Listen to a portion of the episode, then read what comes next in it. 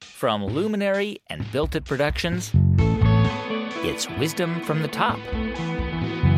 Stories of crisis, failure, turnaround, and triumph from some of the greatest leaders in the world.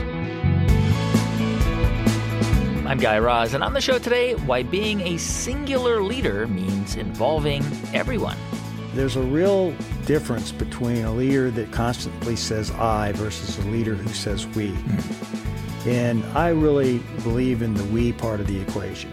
David Novak and leading by bringing everyone along.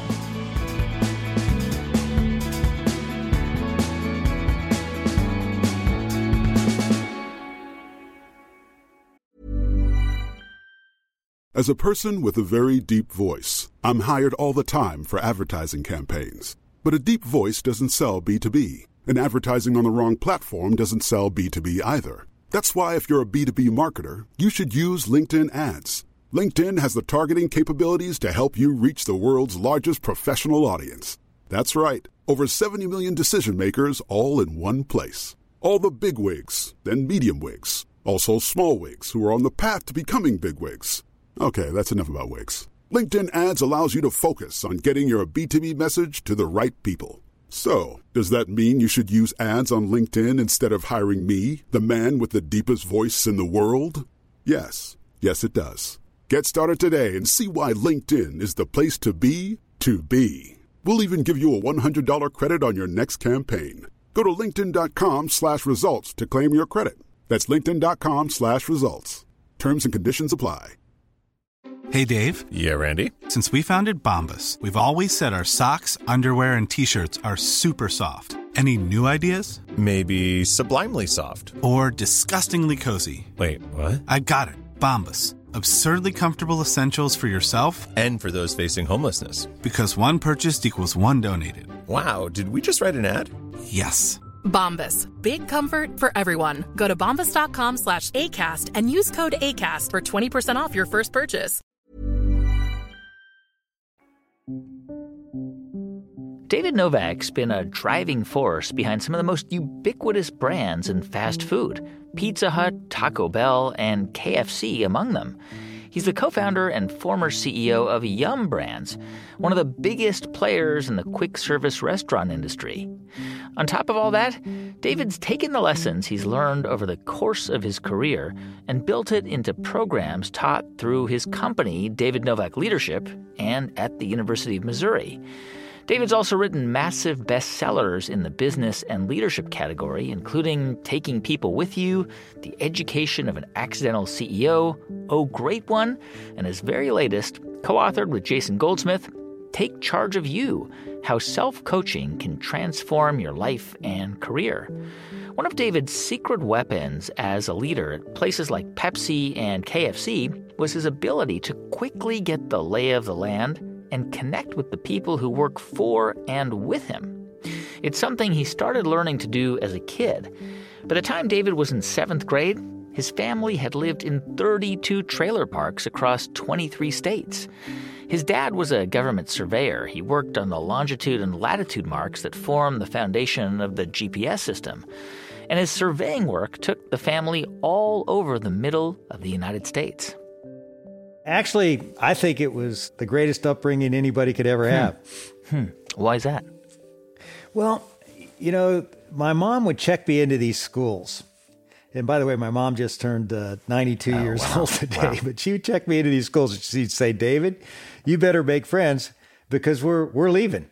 and she was right. I had three months to basically make friends and get settled and then do it all over again. So it really gave me a great learning experience. I re- was really able to scope out the situation, look at the people in the class that uh, I really wanted to become friends with. And, you know, one of the things I learned is you're only one good friend away from happiness. Hmm. And if I could just find one good friend, uh, and you name the town, it could be Chama, New Mexico or, or, uh, Tucumcari or, or Fremont, Texas, or Kimball, Nebraska, if I could just find that one person and make a friend with them, uh, you know, my life all, all of a sudden became a lot better and I was happy.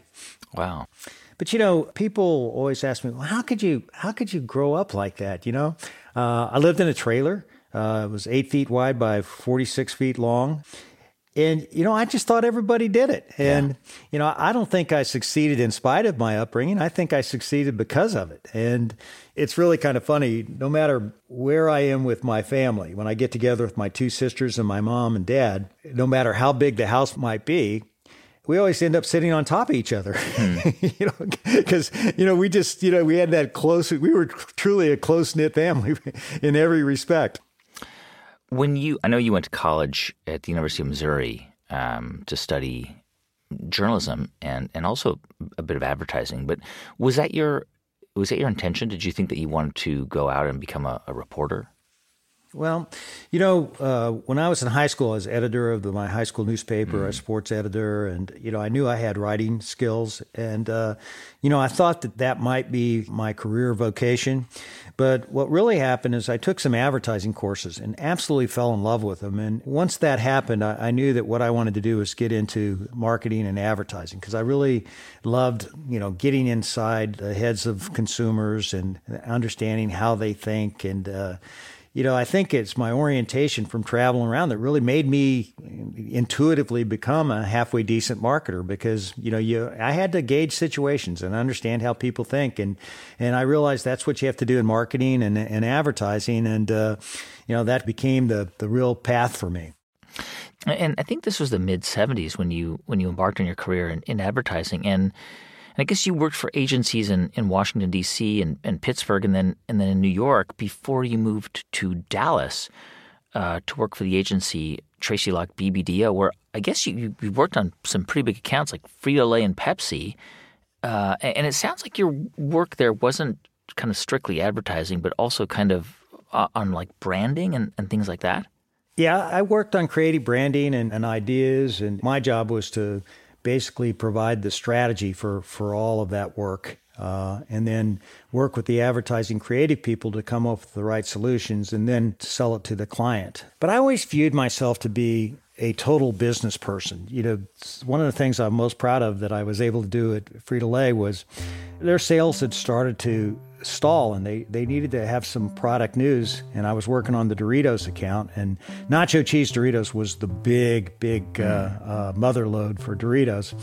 And uh, I said, we need a new flavor. So I took my team and we went to the grocery store and we looked at all the, the different uh, items in the grocery store and we stumbled on the salad dressing aisle.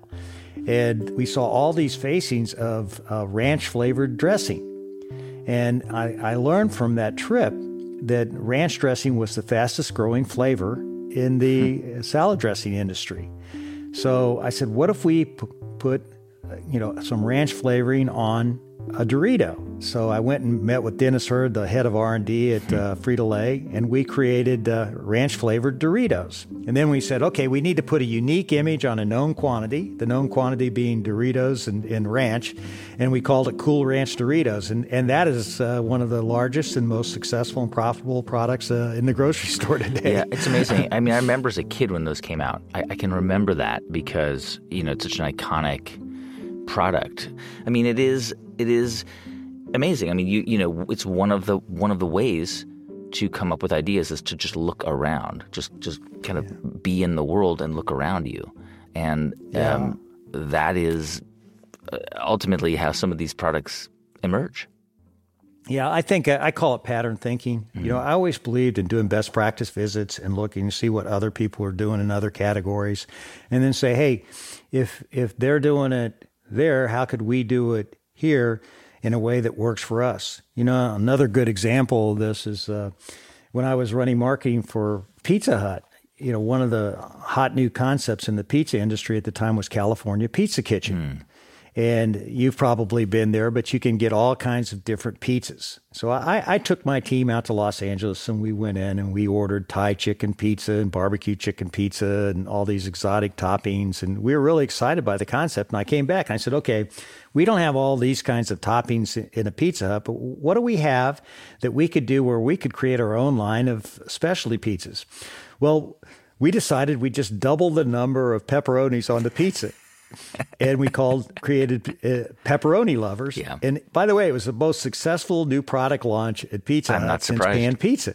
Yeah. And then then we said, okay, what about we have a lot of meat?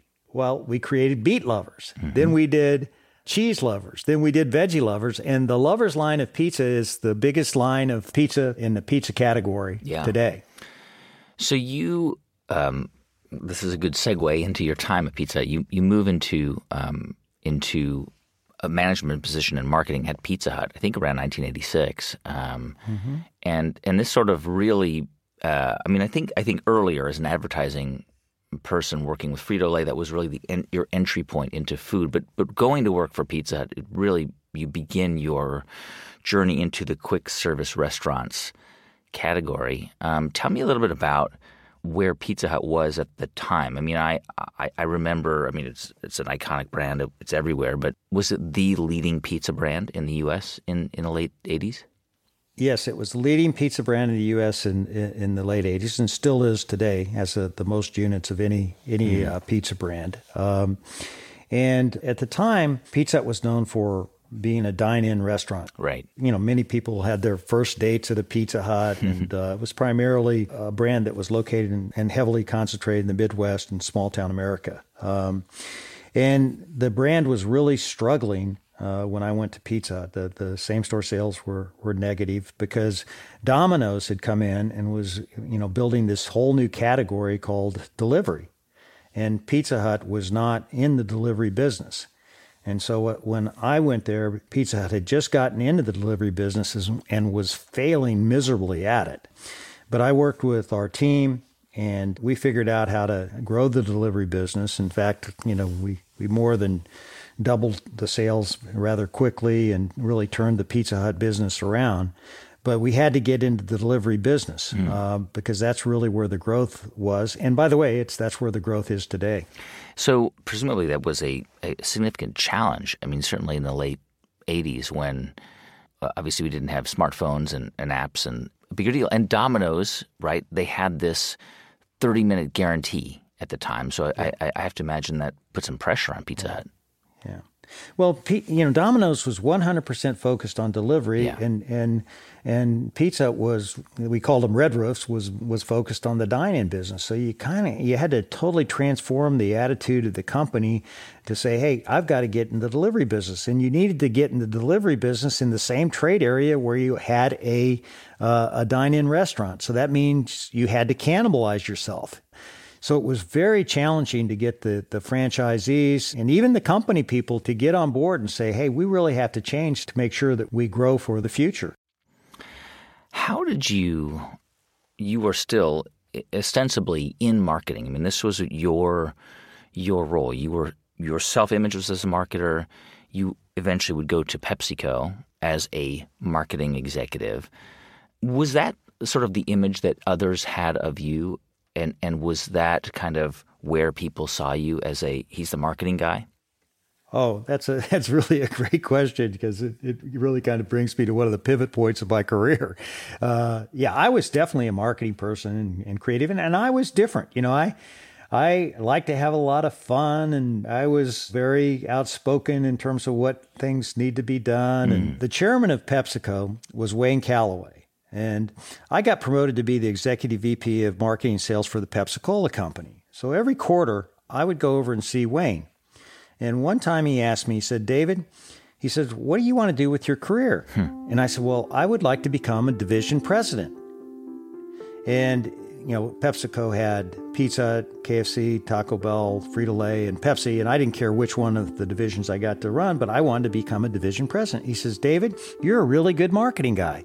And I said, but Wayne, I, I want to be a division president. He said, David, you're a really good marketing guy. And I said, well, I really want to run the whole show. I want to run a division. He says, David, I'll make you president of marketing. We don't have the marketers that we need to have in this company, and you can build that function. I'll make you president of marketing for PepsiCo.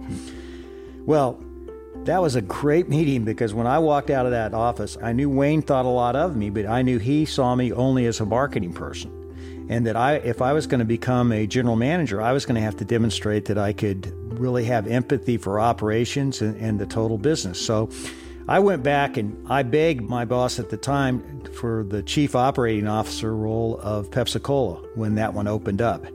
And he gave me a shot at that, and uh, I was able to do a halfway decent job at that. And that opened up the door for me ultimately to become president of KFC. You essentially had to make that pivot in, into operations to to sort of demonstrate that and, and change the perceptions around you that you you were more than than the marketing guy. I mean, I mean the great place to be, right? Because it's a creative position, but sometimes the the operators don't think of the marketers as as people who could lead companies. Yeah. By the way, I was not just a, a marketing person. I was an advertising with the, I was a marketing right. person with an advertising background, and I didn't have an MBA. Right. So you know that was you know I think that made it harder for people to see me as a as a general business person. Um, so I did have to get out of my comfort zone. But you know I found when I went into the operating role that I was just very open and honest with all the operating people, and I said, listen. I don't know operations like you do. I don't know my way around a bottling plant like you do, but I know you know this business cold, and I need you. And together we can figure out what needs to be done and really improve our operations. And you could really help me do that, but I can't do it without you. So, and so I brought in all the top operators at Pepsi Cola Company, asked them what was working, what wasn't working. And we developed new processes and new ways to distribute our products because we work together. And I learned a big lesson there is that, you know, if you're vulnerable and you tell people, I need you, guess what? they'll get behind you. Yeah. If you go in and you try to fake it and act like you knew more than them and that you're the person that's at the top, they'll stiff arm you in their own way. Yeah, it reminds me of something that that uh, another guest we've had on the show, Mark King, um, who you may know, the, the, the current CEO of Taco Bell, said. Um, he said, "Your job as a CEO is not to have the answers, but to find the people who who do have the answers." I couldn't agree more, and I'm so glad that he he said that.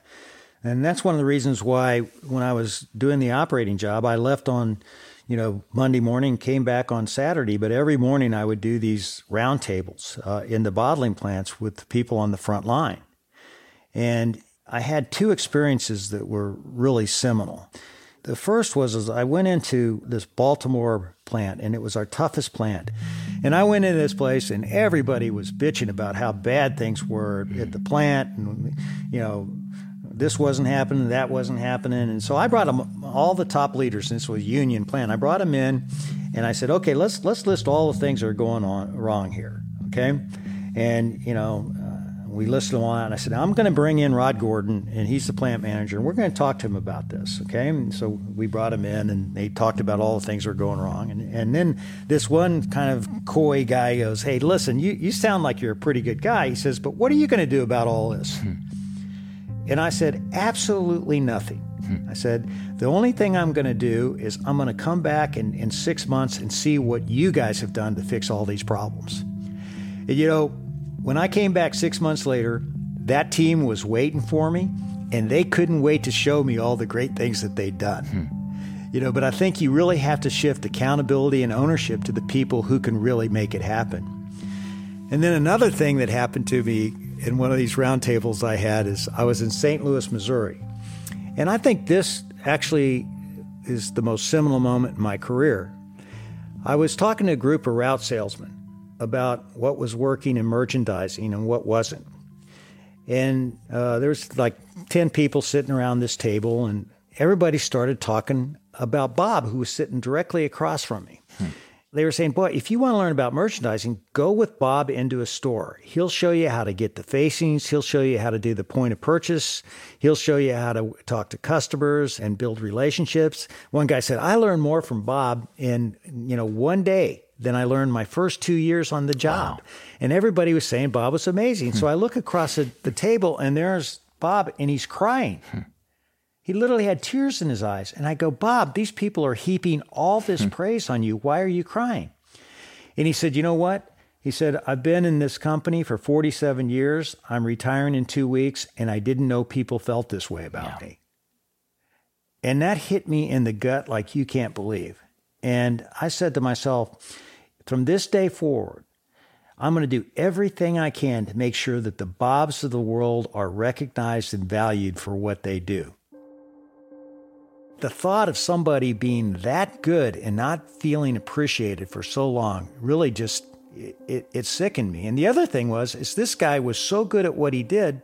If people really would have had their eyes open towards that, he could have maybe taken on even more yeah. responsibility and spread his talents. So that experience, and you've written about this in in your books, um, actually was a seminal moment as you describe it, because at that point you decided to make that your north star, your priority as a leader, that you would focus on recognition, which seems like a no-brainer, right? That that every leader should should do that, but actually it takes a lot of work and focus and effort to do that because as a leader, you have thousands of things um, coming across your desk, but to focus on recognizing good work always, constantly, consistently is really hard. You know, it, it, really is, but nothing will have a bigger payout. Yeah. And I was blessed because I got the opportunity to go become the president of KFC shortly after that experience. And when I went to KFC, KFC had, was sort of the ugly duckling of the PepsiCo family. Hmm. It had been acquired, but it hadn't had sales growth for a number of years. The profits were were stagnant, and I was brought in to turn around the business. And at the time, the franchisees hated the company, and the company hated the franchisees. the The work hmm. environment was terrible. So I knew I needed to do something to change the game. And I, I wanted to show people that I was a different kind of leader and that we were going to really change our attitude as it relates to working together. And I thought recognition could be the big key driver. So I wanted to have a really great and fun way to recognize people because, you know, when I went to KFC, I was coming in from Pepsi Cola, and all the franchisees hated the people from Pepsi. They saw them hmm. as blue suits, white yeah. shirts, red ties, very stiff. But I was not that way. And I wanted to demonstrate to them that, hey, I'm not just another Pepsi guy. So I wanted to have a fun way to recognize people. And I found out that this guy in IT was giving away these rubber floppy chickens at the monthly meeting that he had. So I went to him. I said, "You know, I want to make recognition a big deal. It, would it be all right with you if I, I took your floppy chicken and made that the recognition award for the president of KFC?" And he said, "Sure, you could do it." You know, and so I took these rubber chickens, and when I went into a store I would, you know, see a, a, a, a, original recipe cook and the quality was great, and I would whip out my rubber chicken and I'd number it, and then I'd write on it and say, you know, you know, Ralph, you know, our original recipe is critically important. Quality is the most important thing we do. Thanks for being a great original recipe chef for the last 18 years. I appreciate what you do. I would sign it. Okay, I'd take a picture of them and I'd say, I'm going to send you this picture framed. You can throw it in the trash if you want, but your picture is going to go on my wall, okay? Because I'm going to fill my office walls up with people who are making it happen uh, for our customers.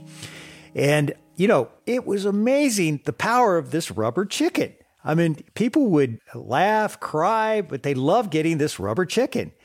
And I have to tell you, it was the thing that I think really helped me turn around KFC hmm. because people saw that I was going to be different and I valued recognition. And then what happened is people saw the power of recognition. Then everybody else came up with their own individual recognition awards. Yeah. And they started giving them out. And recognition became the big behavioral driver that we had in the company. And you know, people always ask me, "How did you turn around KFC?" And and you know, the finance people would tell you, "Well, it was you know, you had baked chicken, crispy strips, right. uh, pot pie, all these new products." And I say, "Yeah, that's true." But I think what turned around KFC was unleashing the human spirit of people. You know, one of the things that few people realize, especially you know, at a company like KFC, is that to be the head of KFC you are leading employees who work for the corporate entity, right?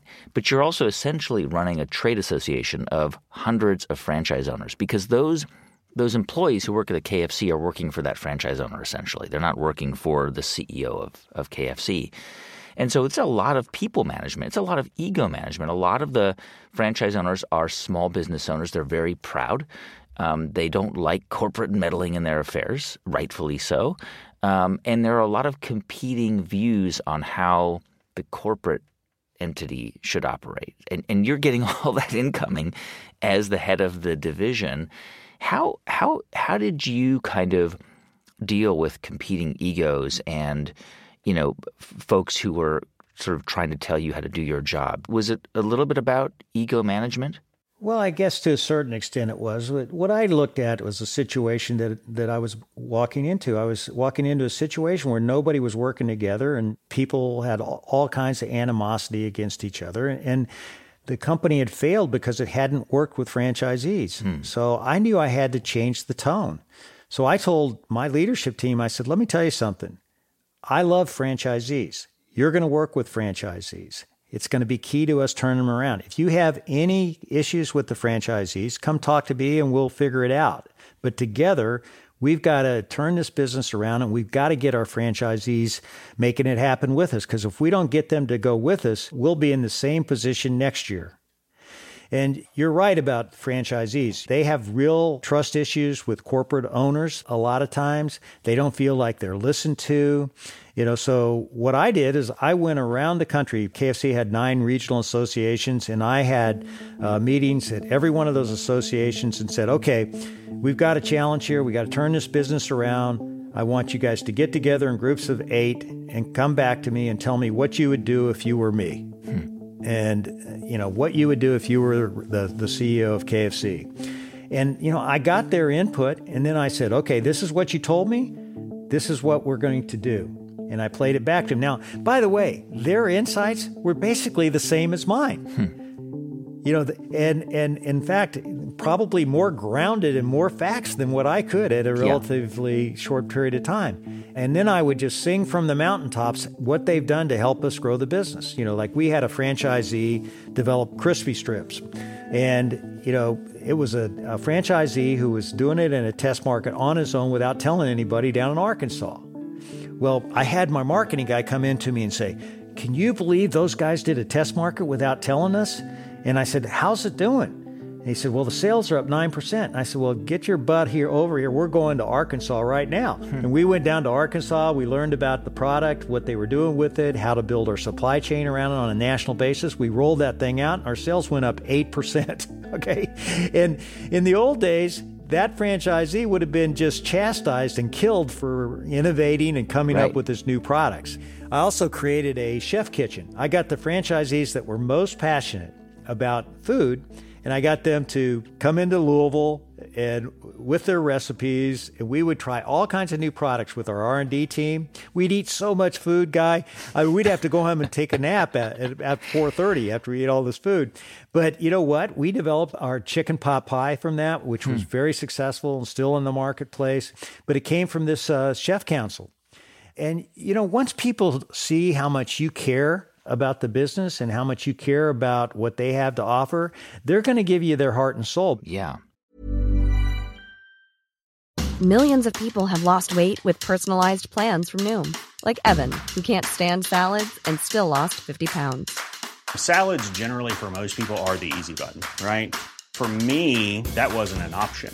I never really was a salad guy. That's just not who I am. But Noom worked for me. Get your personalized plan today at Noom.com. Real Noom user compensated to provide their story. In four weeks, the typical Noom user can expect to lose one to two pounds per week. Individual results may vary. Running a business is hard, but your email marketing doesn't have to be.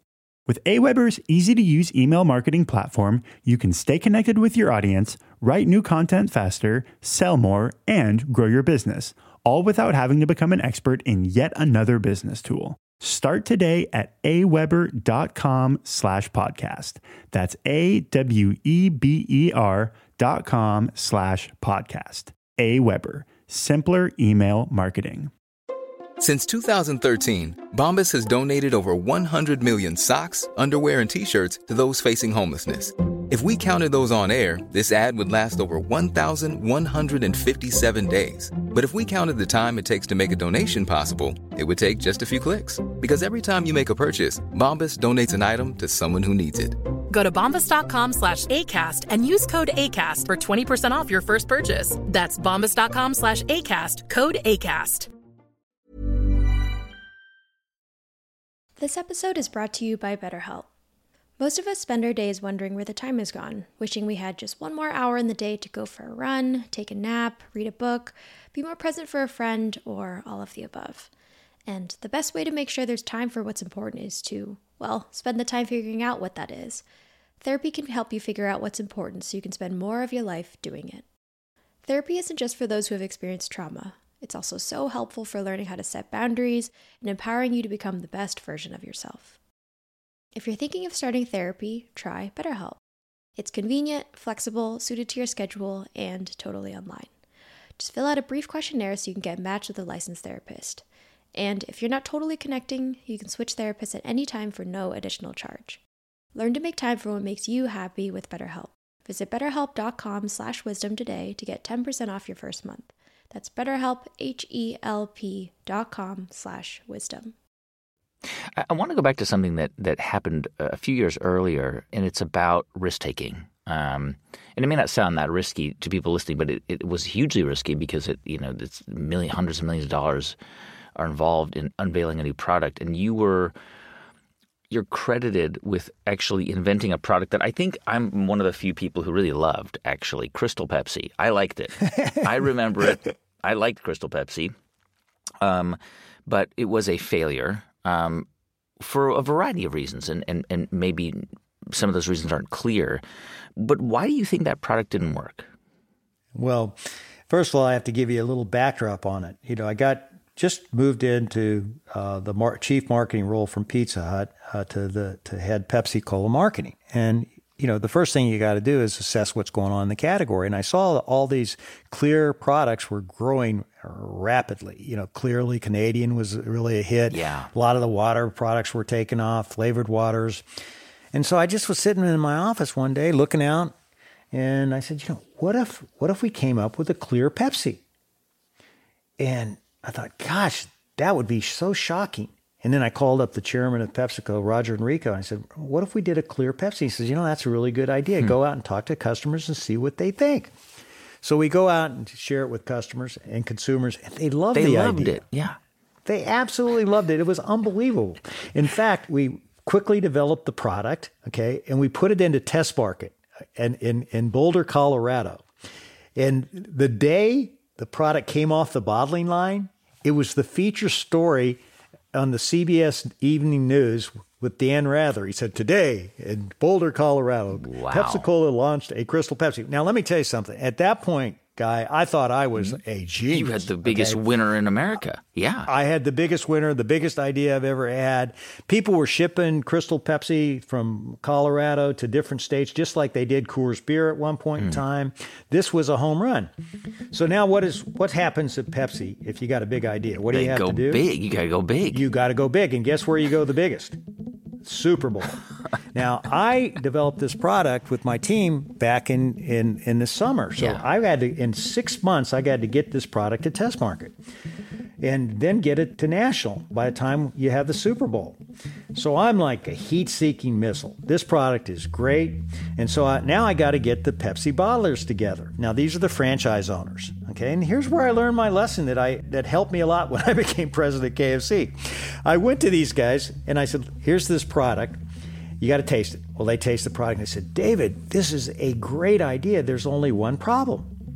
And I said, What's that? And they said, It doesn't taste enough like Pepsi. Hmm. And I say, Well, we're calling it, you know, Crystal Pepsi, uh, but we want it to be a lighter cola flavor. We don't want it to taste exactly like Pepsi Cola because because it's just you know it's it's it, will just cannibalize mm-hmm. our business. Let's bring in a new user group. And they go, yeah, David, but you're calling it Pepsi. It doesn't have enough Pepsi Cola flavor notes. And I, I said, yes, but we want to get incremental users. And I just totally blew them off. Hmm. I totally didn't really look hard enough at what their real issue was.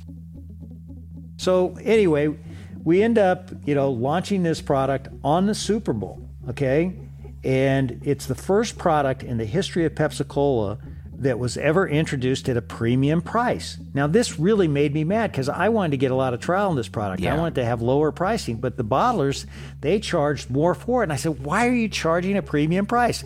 And they said, Look, David, this is a really good idea. People are going to try it, but they're not going to come back and buy it again. So we might as well make a profit while we put it in the store. Wow. Okay. So we launch it. And we launch it on the Super Bowl, and it got massive trial but the re repurchase of the product was extremely low. Wow. Guess why, guy? Because it didn't taste like Pepsi. Didn't taste enough like Pepsi. Okay? So I'm sitting here with the greatest idea I've ever had. I didn't listen to people who knew more about the business than I did. and their gut instincts, and franchisees have great gut instincts, and I forced this product in. I not only forced the product in, but our head of R&D and I, we, we worked night and day to get this thing done, but we didn't do enough quality control testing. Okay, so in some parts of the country, the product didn't have the clarity that it needed to have. It was a little cloudy. Okay, so Saturday Night Live did a parody of it where they basically sh- poured the Crystal Pepsi on mashed potatoes. Okay, it was like it was horrifying. I'm sitting there watching Saturday Night Live, you know, live, yeah. which nobody does now. But anyway, it was like, oh my gosh, you know. But this product, when we developed it, was listed as one of the top 10 innovations of the year. Okay. And then in 2000, Time Magazine looked back on all the marketing uh, products, mm. and, and I think it was in the top 10 list of failures of the last century. Okay. So I went from being a genius to a real dummy in a hurry.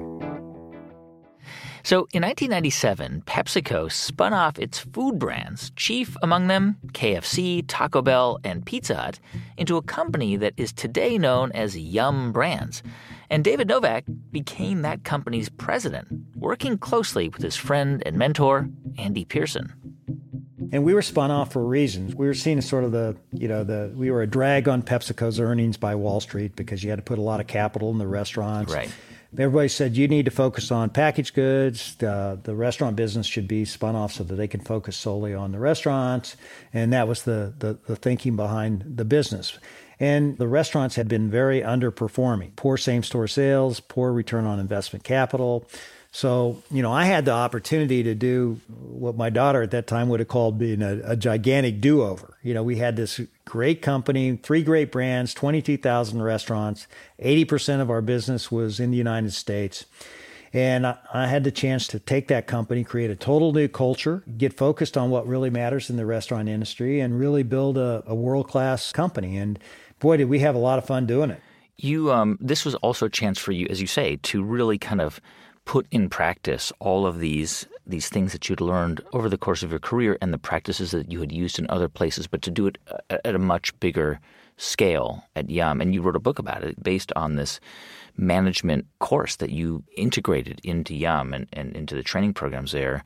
I think it was called Taking People With You. Is that was that the name of the program? Yes, that was it. You know, one of the things that Andy Pearson did for me was he opened up all kinds of doors. And just as we were getting ready to take our company public, he set up a meeting with he and I and, and Jack Welch. And so I was so excited about this, you know. Yeah, Jack Welch of GE, the biggest CEO in the world, yeah. Yeah, and so I took my notepad in there and, and I'm asking him all kinds of questions. And the last question I asked him, I said, What would you do if you were me going out and starting this new company? How would you spend your time? He said, You know, David, when I became CEO of GE, I immediately started cutting costs because I knew we had to have fewer, better jobs. I knew we had to get our cost structure right. But I quickly got this nickname that I'm not too proud of, which was Neutron Jack. Hmm. It's because I was blowing up everything. And worse yet, people didn't know why I was doing everything. The people in the company just thought I was sort of a loose cannon he said, so th- what I would do is, if I were you, is is find a way to get out and, and to talk about what kind of company you want to build, what your culture is going to be. Let people know who you are and what you're all about. And so that really was a powerful uh, learning for me because just before we were spun off, Roger Enrico had asked me to develop a training program for high potential Pepsi executives. Hmm. And, and I had finished it off. It's called Taking People With You. And I was about ready to give it when I heard about the spinoff. And so I canceled the program and I just kind of put the program in my drawer. But after I heard Jack's advice, I went back, pulled out that training program, tailored it towards the restaurant industry, and began my journey to start teaching it around the world. And I had my first Taking People With You program with uh, eight general managers in Europe. And guess what? Everything Jack Welch said was right. People wondered, you know, what our culture was going to be, you know, what I'm like, what our strategy are going to be. And I was able to talk about that and also get to know each one of them. And the other thing I had people do was come to the program with the single biggest thing that they're working on that could grow our company and, and improve our stock performance. And so I, I learned what the big projects were when I had these uh, leadership seminars. So the only problem was is that I spent three days and I only reached eight people. Yeah. So I decided to scale the program and started doing it with 50 people. And I ended up doing it to over 4,000 people at, at Yum Brands. And the last one I did was in China with 100 uh, uh, leaders in, in China. And it was so powerful. And people would say, gee, David, how could you spend so much time teaching leadership and focusing on that? I said, it's the most efficient thing I do. Hmm. I get to know all of our people. This is a people business. You got to get your people capability right if you're ever going to satisfy customers and make money. I get to understand what the biggest projects are that people are working on. I get to help them develop a plan on how to make it happen by taking people with you. I couldn't spend my time more efficiently. One of the things that you emphasized in this training program in the book was the idea that, that a leader has to know how to motivate and build teams. You've talked about recognition as a, as a key part of that, recognizing good work. But yeah. h- how did you help leaders figure out how to do that? Yeah. Well, the first thing I talked about was getting your mindset right.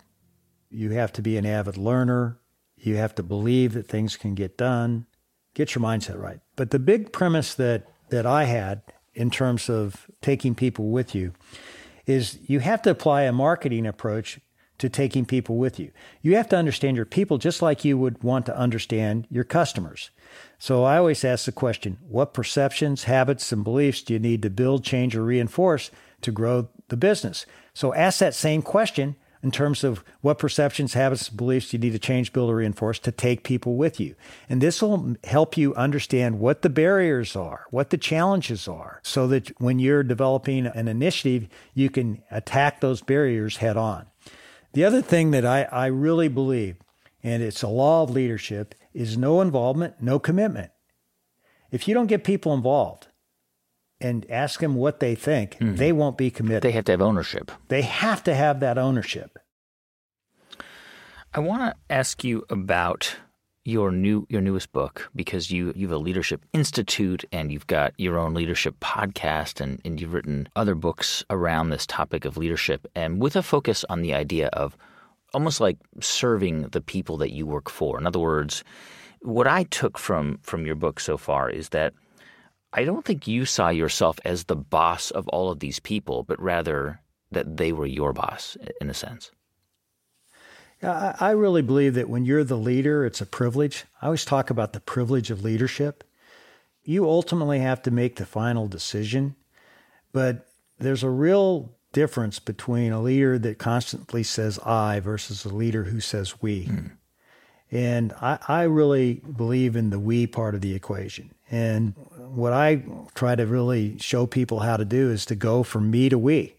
And, you know, that's the key to leadership. That's how you get people fired up. That's how, how people are motivated and, and they want to be all they can be. And part of this is taking an active interest in other people's development it's one thing to have your own success, but I think the most successful people help other people succeed. And I'm passionate about this because our world is in dire need of better leadership. Mm. You know, 80% of people aren't engaged when they go to work. You've seen all the numbers about people who, are, who would like to change their job and go to a different job and they're not happy. I think this is just an absolute problem of leadership. So let's dive into this idea of self coaching um, because I think the, the, the, book comes from this idea. The premise is that so many people, and there's so much research around this, are not happy at work. And one of the things that you begin with in the book is is the idea that we all need to ask ourselves questions to begin this this process of self coaching. That we need to ask ourselves, for example, what is getting in the way of my joy? So walk me through how you begin to become your own coach. Well, I think it's so important that you begin to become your own coach because your life and career is too important to delegate it to somebody else. And if you look at what's going on today with everybody working virtually, there's less coaching going on than ever before. So you got to take ownership on this and you can't delegate it. So the thing that's critical is you have to build self awareness. And one way to do that is to really understand what your joy blockers are and what your joy builders are. Okay. We have all kinds of exercises in this book, but one of the things we ask people to do is to write down the joy blockers in their life. what happens in their worst day? What are the things that you do or people do to you that absolutely sap you and take your joy away? And then write down your joy builders. What are your best days? When do you have the most fun? When do you feel most gratified? What are you doing when you're the happiest? Okay. And I think that begins to help you really have a better understanding of who you are and what makes you tick. And then it's really important to then say, okay, when I think about my future, what's the single biggest thing that I can do that's going to give me joy? Wouldn't you like to be like Warren Buffett, where you say you tap dance to work every day? Mm. Why is that? He loves business. He loves everything that he does. Hmm. I mean, he he just attacks work every day, and it's because he found his joy. I found my joy in in marketing and consumers and food. But I think every person needs to find that joy. And and if you're living a life where your joy is being blocked, you know, you got enough pain, you're going to change. You actually do some simple things every day is part of your practice because I think reading between the lines, you you acknowledge that like everybody, you know, we all have a tendency to be negative, to be pessimistic, but there are things you do on a day to day basis to remind yourself to think in a positive way. What are some of the things you do? Yeah. Well, you're absolutely right. You know, your brain will retain a negative thought three times more than a positive thought. So, what I do every morning is I wake up and I do a gratitude journal. You know, and I write down, you know, three to 10 things that make me grateful. And it's all based on this concept that I learned from Larry Senn, who's really the father of culture. And it's a concept called the mood elevator. You know, we make our worst decisions when we're angry, revengeful, and frustrated. We make our best decisions when we're in a state of gratitude. So each day, what I try to do is get myself moving up that mood elevator so I can get to as close to grateful as I can before I embark on my, my day and at least get above the line, which is curious and interested. Okay. And, you know, but I find that to be important. The other thing that I think is very important is I think your physical well being is important. So I make sure I work out every day and do it in the morning so I, I'm not wondering when I'm going to work out. I get the workout out of the way. So, you know, when, when I go to work, I'm feeling grateful, I'm feeling fit, and I'm ready to go. I'm not, you know, I'm not stumbling to the coffee pot. Yeah. Do you do you believe that leadership is a sort of an, an intrinsic trait, or do you think that everyone has the capacity to learn how to become a leader? I think that everyone can lead in their specific job. Okay, not everybody's going to be CEO. But if you're an administrative assistant, you can be proactive. You can do things before people ask you to do it. And that's what leadership is being proactive, taking the lead. You know how to do your job better than anybody else. Do it. Don't wait for somebody to tell you what to do. Uh, you know, I think that's that's what leadership is all about. I believe leaders can be developed. You're not a born leader. You go through a lot of hard knocks in life, yeah. and, and, and you know. But you, the first thing you got to do is you got to be, be really good at what you do. You have to be good at what you've chosen to do and be good at doing that job, having a skill that everybody sees you doing well. And then when you can do that skill extremely well, you get to teach other people how to do the skill. And that's when you take on managerial skills. And then that's when you got to learn how to lead and, and take people with you. And I think that can be developed over time.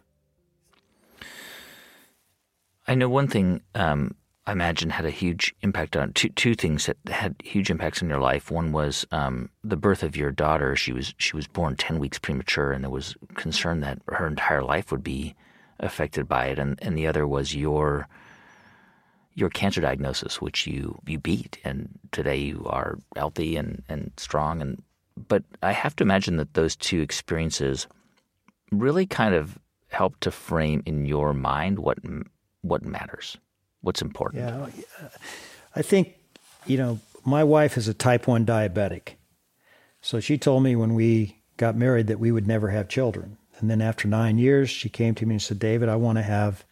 a child. And I said, You told me we couldn't have it. I, I don't want to risk you. And she says, I've ta- been to the doctor. They think I can have the baby. So she goes through a very tough uh, pregnancy, had toxemia, bed rest, and then has Ashley. 10 weeks premature. I mean, You know, when I first met with the doctor, he said she could have brain problems, lung problems, kidney problems, heart problems. It was amazing. She had three IVs at her, mm. and mm. I looked at her and I thought she was the most beautiful thing I'd ever seen in my life. Yeah. I gave her my finger and she squeezed my finger, and I told everybody in the room that she was going to make it. Okay. I was told that kids will stay alive if they know you're there. And so I did audio tapes uh, in those old cassettes, you know, and when I wasn't there and I was getting a little sleep, I had the, the neonatal nurses play the audio tapes. I found out the first color that a baby sees is red. So I got her a red happy apple that she gives to her kids today. Okay.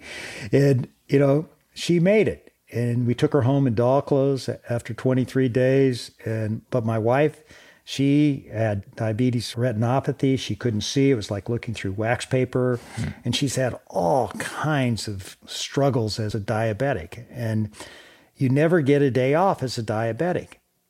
And you don't have a child easily as diabetic, and you never get a day off in your life. And right now, my wife is, you know, working through a, a minor stroke, just fell and broke her arm, and had a seizure. I just got her out of the hospital. Okay. Mm but man, this all of it puts things into perspective. Um, and then, you know, I guess five years ago, I got diagnosed for cancer. Yeah. Uh, and it was an amazing story. I met with this Pizza Hut franchisee who knew I was about to retire, and he came to me and wanted me to take this uh, restaurant company public. And I told him I didn't want to do it. I wanted to get out of the restaurant business and focus on leadership. And I said, What have you been doing? The last couple years. And he had founded Lone Star Steakhouse and uh, Del Frisco's. And he said, Well, I, I survived stage four breast cancer. Hmm. And I said, What? I didn't know men could get breast cancer. He said, Yeah, I had a double mastectomy. So I go home and tell my wife that. And she tells me, I didn't know that. And I said, I know. So, as I mentioned earlier, I work out every day. So I go, I'm working out. And I, I, always take my shirt off when I work out because my wife doesn't want me to come up in a sweaty t shirt when I sit in the kitchen chairs. Okay. and then I put the shirt back on. But, you know, I'm aware of my body. And one day I feel underneath my left nipple a pea. It's like a, almost like a, a marble, but it's a tiny little marble the size of a pea. Hmm. And I go to the, the doctor and I tell the doctor uh, about the story with Jamie Jamie Coulter, how he had the breast cancer, and and he laughed. He said, "You don't have breast cancer, David. Uh, that's a sebaceous cyst. Don't worry about it." Hmm. And so I did myself a little self-coaching. you know, I said, "I'm going to find out for myself." And then I went uh, and had a mammogram and an ultrasound, and the the nurse told me they'd get back to me in 24 hours after I did this. Hmm. Okay.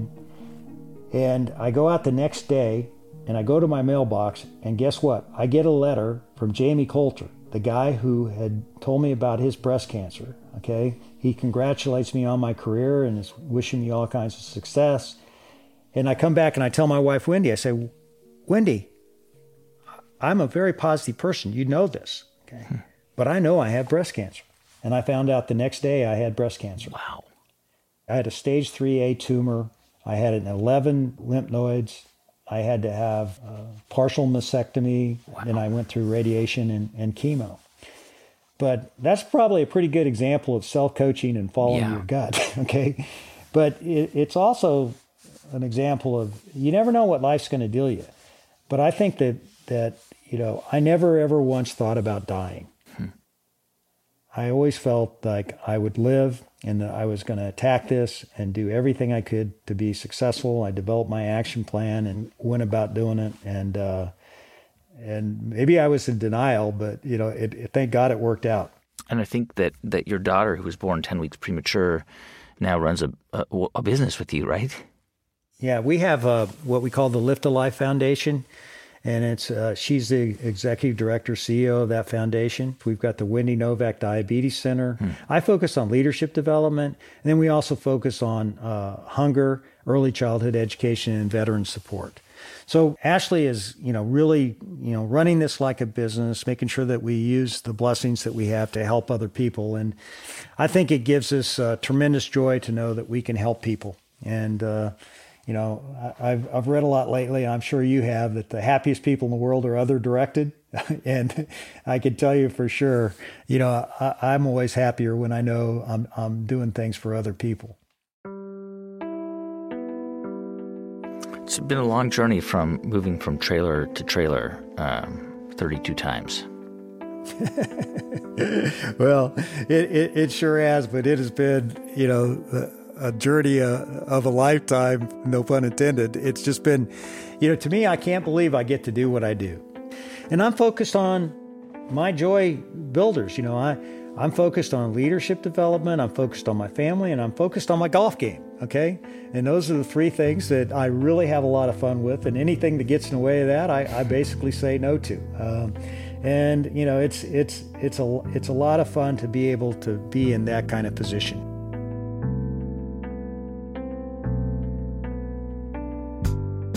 That's David Novak, co founder and former CEO of Yum Brands. By the way, next time you're out on a hike, look for those little metallic plates hammered into the rocks. They're ordnance survey plates, the kind of work that David Novak's dad used to do. Also, if you want to hear more of David's advice and his conversations with some incredible leaders, check out his podcast. It's called How Leaders Lead with David Novak, and it's available everywhere.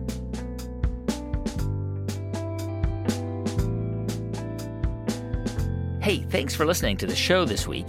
The music for this episode was composed and performed by Drop Electric. I'm Guy Raz, and you've been listening to Wisdom from the Top from Luminary and Built It Productions.